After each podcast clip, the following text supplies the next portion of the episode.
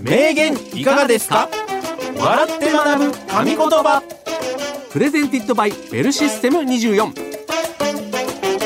この番組はコールセンター業界のリーディングカンパニー株式会社ベルシステム24の提供でお送りします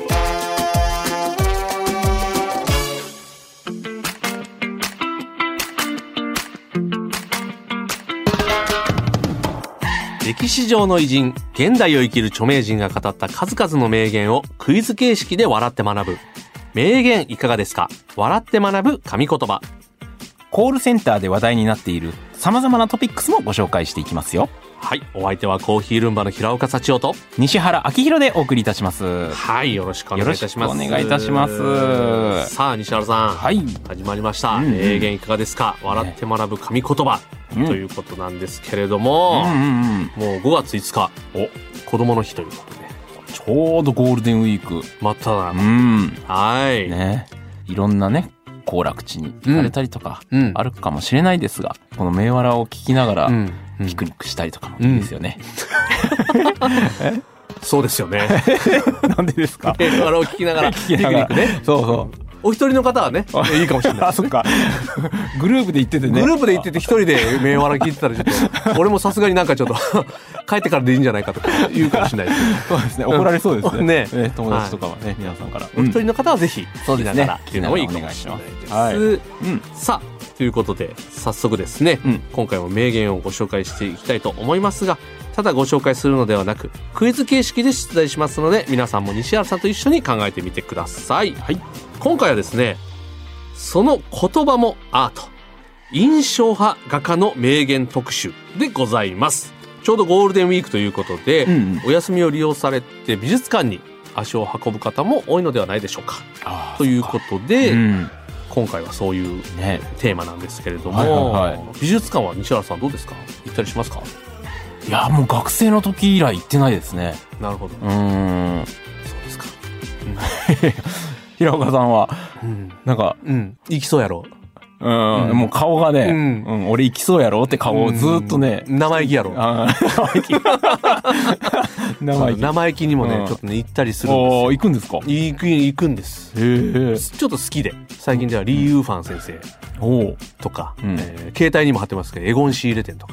うんそういうねちょっとね噂になってるねいいやつはね、うん行くようにしてるんですよほーどうですか生意気でしょ生意気です ね。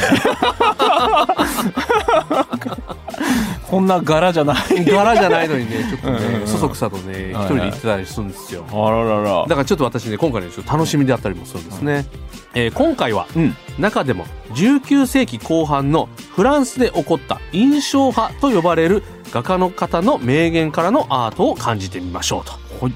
はい。うん印象派は明るい色彩を使って風景や人物をふんわりとその人の印象として表現しているのが特徴ですと、うんえー日本でも人気が高いと言われております。うんはいはいということではい。一つ目の名言の主はこの方。ルノワール。1841年、フランスに生まれたルノワールは、もともと陶器の絵付け職人として工場で働いていたところ、産業革命の波で失業。そこで絵の道に入り、長い下積みを経ながら、多くの作品を残しました。その穏やかな画風から、幸福の画家、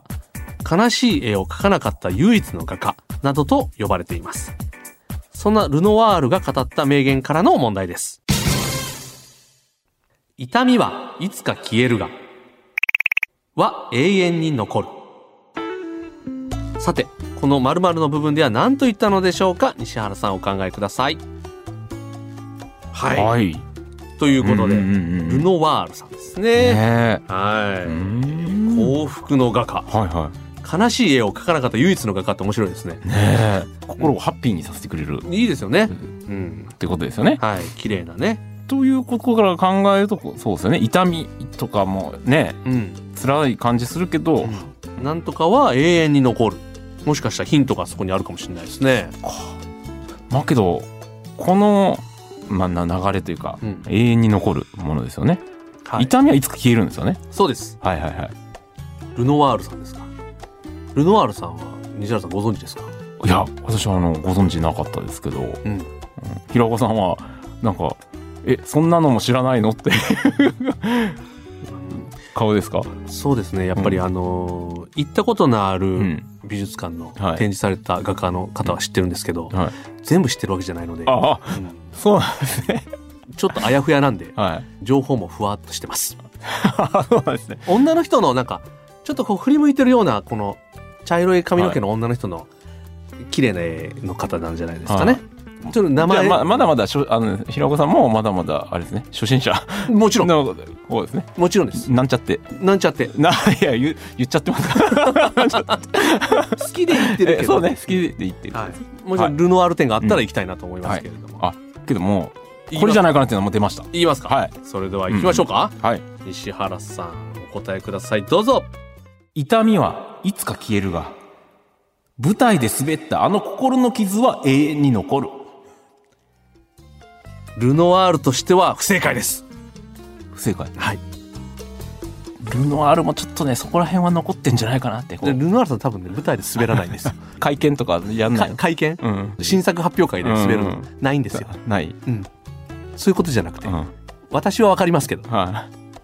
い、ルノワールさんは分かんないうん、ああの時の滑りを思い出してゾワッとする時ありますよね、あるうんいやなんかあのほら R1 とかでさ一、人で出た時の昔とか、うん、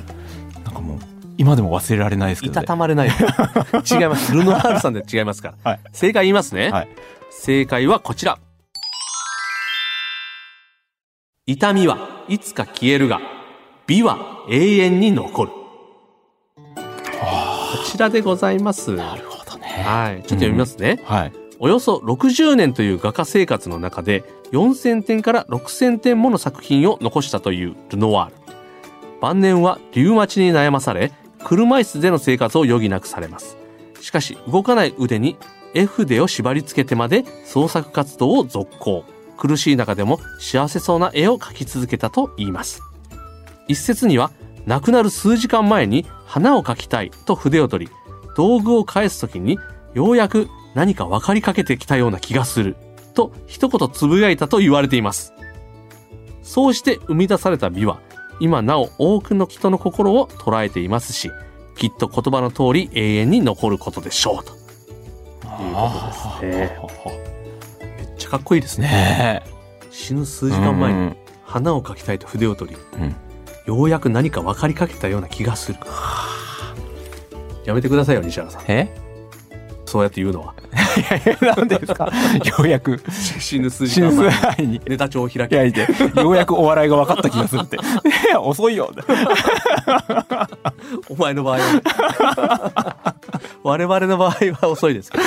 ルノワールさんが言うとなんかちょっとね、うんおーっていう感じになりますけれどもねね。うんはい気をつけてくださそうい。ですねはい。はいコールセンターで話題の最新情報をお届け。コールセンターホットトピックス。全国のコールセンタースタッフから寄せられた今話題になっている情報をベルシステム24で働く僕西原がピックアップしてご紹介するコールセンターホットトピックス今回お送りするのはクセ強ホネティックコードおー出た。はい。フォネティックコードとは、元はアルファベットでスペルを伝えるときに、相手に確実に伝わるように使う言葉のことです。きっと、皆さんも、自分の名前の読み方や漢字の書き方を説明するときに使っているのではないでしょうか。今回は、うん。えーコールセンターで働く20代女性オペレーター M さんからの苦節用フォネティックコードをご紹介したいと思います。はい。エムさんありがとうございまありがす。とうございます。私の働いているセンターは、年配のコミュニケーターが多いので、時折、先輩マダムからの苦節用コードが聞こえてきます。おー先輩マダム。オバキューの Q ですね。 ディズニーランドの D ですね。ああお客様がオバキューを知らなかったり発音を直されるパターンがあるのではとヒヤヒヤするのですがその後の会話を聞いていても意味はきちんと通じているようで逆にお客様の温かさを感じますただそのうち私も無意識で今度ディズニーランドへ行こうと言ってしまいそうで少し心配ですははディズニーじゃなくてね。ディズニーデでィすズね。ニー先輩マダムですから、やはっぱりうね。んうん確かにね「で」って、 D は難しいよね。うん D, D っていうのがね。けど発音的に電話だと D って伝わりにくい時もうん確かにあるんですよ、まあ、あるある。うんだから「で」って確かにうん言ってしまわざうとでも言う時あるよね。うんある A、B、C、D とか、うんなんかそういう。ねまあおばきゅうの「きゅう」は分かるかおばきゅうの Q わかるけど、うんめっちゃ若い方とかやったら、あそっっかていうことなんじゃうない、んうんそっかそっかそっかそうですねだから自分たちは当たり前やけいやど、そうそっていうのが、なんか最近もうんなんか、ね、うん話題になってますよねう、うんうんうんドラゴンボールで例えるのうがんそとっかかね。そうですねそうそう年代的にも年代的に誰ですかかみたいなことにはないっはいてはいくる時代がもしかしたら、そっかだからやっぱ皆さんにうん年齢問わず分かるそ言う葉をねうん、使っていく方がだから西原さんが昔、子供の頃見てたアニメのうでん言われてもちょっとわかんないっていうことなんですよ。何大空翼の王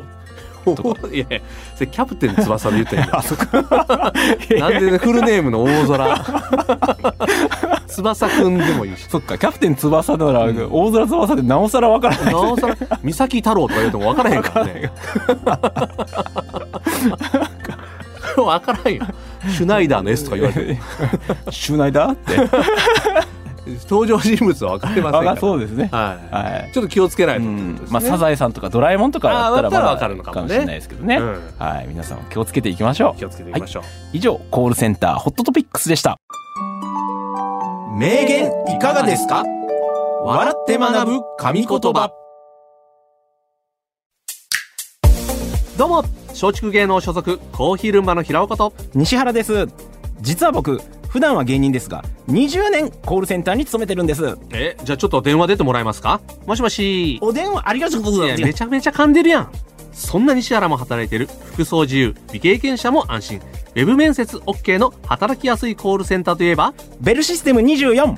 コールセンターで働くならベルシステム24ベルビズで検索名言いかがですか笑って学ぶ神言葉さてお次二つ目の名言の主はこの方シスレイ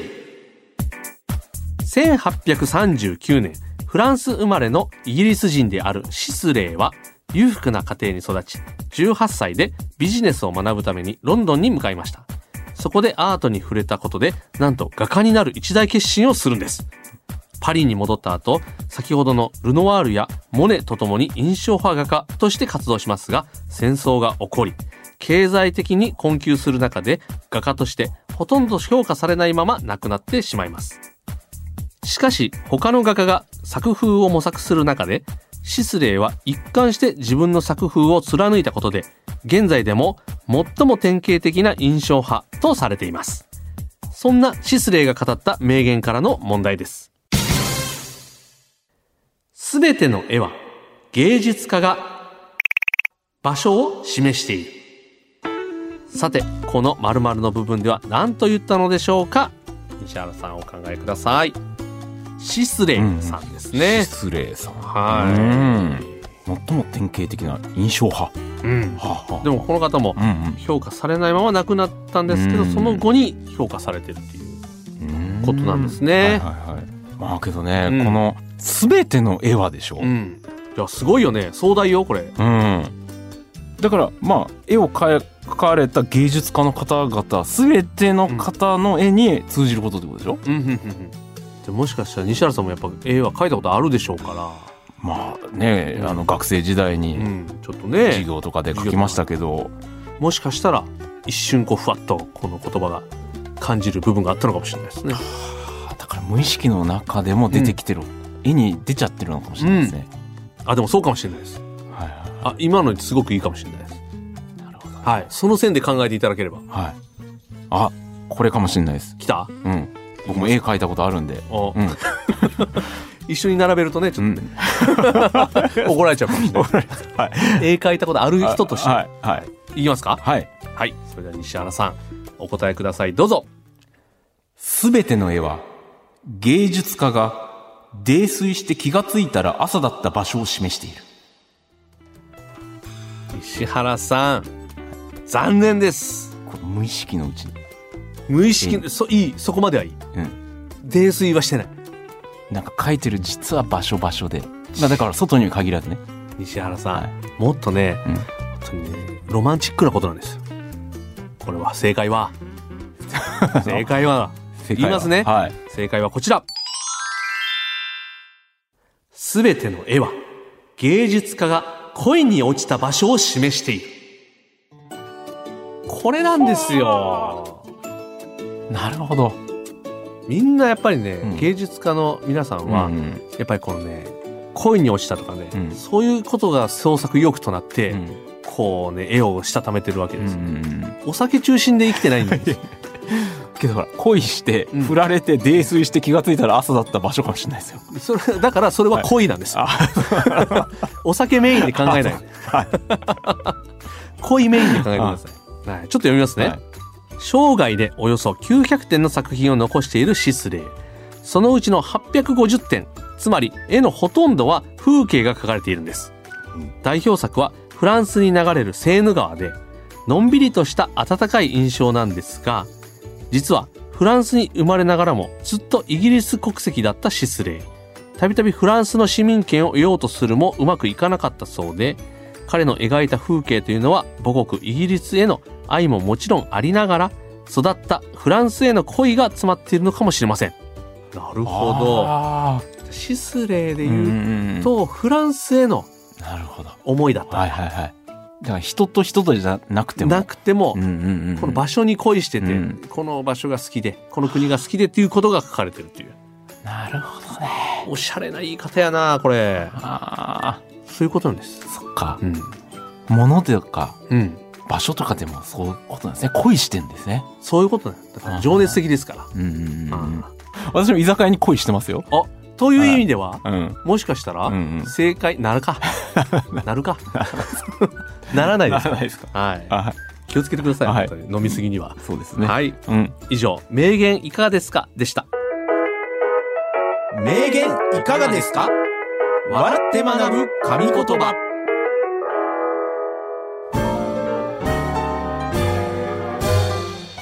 名言いかがですか笑って学ぶ神言葉そろそろ終わりの時間が近づいてまいりましたがいかがでしたでしょうか今日の名言を人生のコーヒーブレイクにしていただけると嬉しいですということでうん今日は画家の皆さんですね、うん印象派の画家の皆さんということでしたけれども、うんうんうんうんどうですか西原さん、いやーなんかね、うんその絵でそういう恋したね、ね場所とかの、うん、あなんかちょっと心に響きましたねやっぱりでもちょっとうんうん言い方がおしゃれだったりやっぱりちょっとねアート的うんなうんうん感じありますねやっぱりねなんかこれから、うんまあ、街中にさうん飾られてる絵とかもあるじゃないですか、うんそういうのも、うんちょっと今回目線が変わってくるかもしれないですねこれいやいやちょっと嫌ですよ本当に急 になんか、うん西原さんがうん急にあの日テレの,、はいあの楽屋に飾られてありるましたね絵があるじゃないですかうんああいうのをなんか腕組みながら眺め出したらちょっと心配になりますから、 あーってうんこの花に恋してるんだ なーって、うんこれお酒飲みながら描いたのかなとか えなんお酒なんですか お酒ありき のお酒ありきで考えるでしょう西原さん、そんなことはないですよ、まあ、ではもちょっと、うんあの絵とかそういうのも興味ね持っていただける方が増えるといねいいかなと思いますけれどじゃあもね平岡さんもねこれから美術館回るときにうん、ねいろんな方の恋した絵を見てそうですね、うんただ今回やってみて、本当に自分が何も知らなかったんだなっていうことがよく分かりましたので なんちゃってだったとなん全すすごいなんちゃって自分の言ったやつしか知らないから、ちょっとね広く、そうですね、もっとねいろんなものを見ていきたいなと思います。はいうんはい、ということでこの番組はコールセンター事業を手掛けて40年株式会社ベルシステム24の提供でお送りしました。ベルシステム24では現在一緒に働く仲間を募集中です。気になる方は概要欄からベルシステム24のお仕事情報サイトベルビズをチェックしてみてください。それではまた来週。お相手はコーヒールンバの平岡社長と西原明宏でした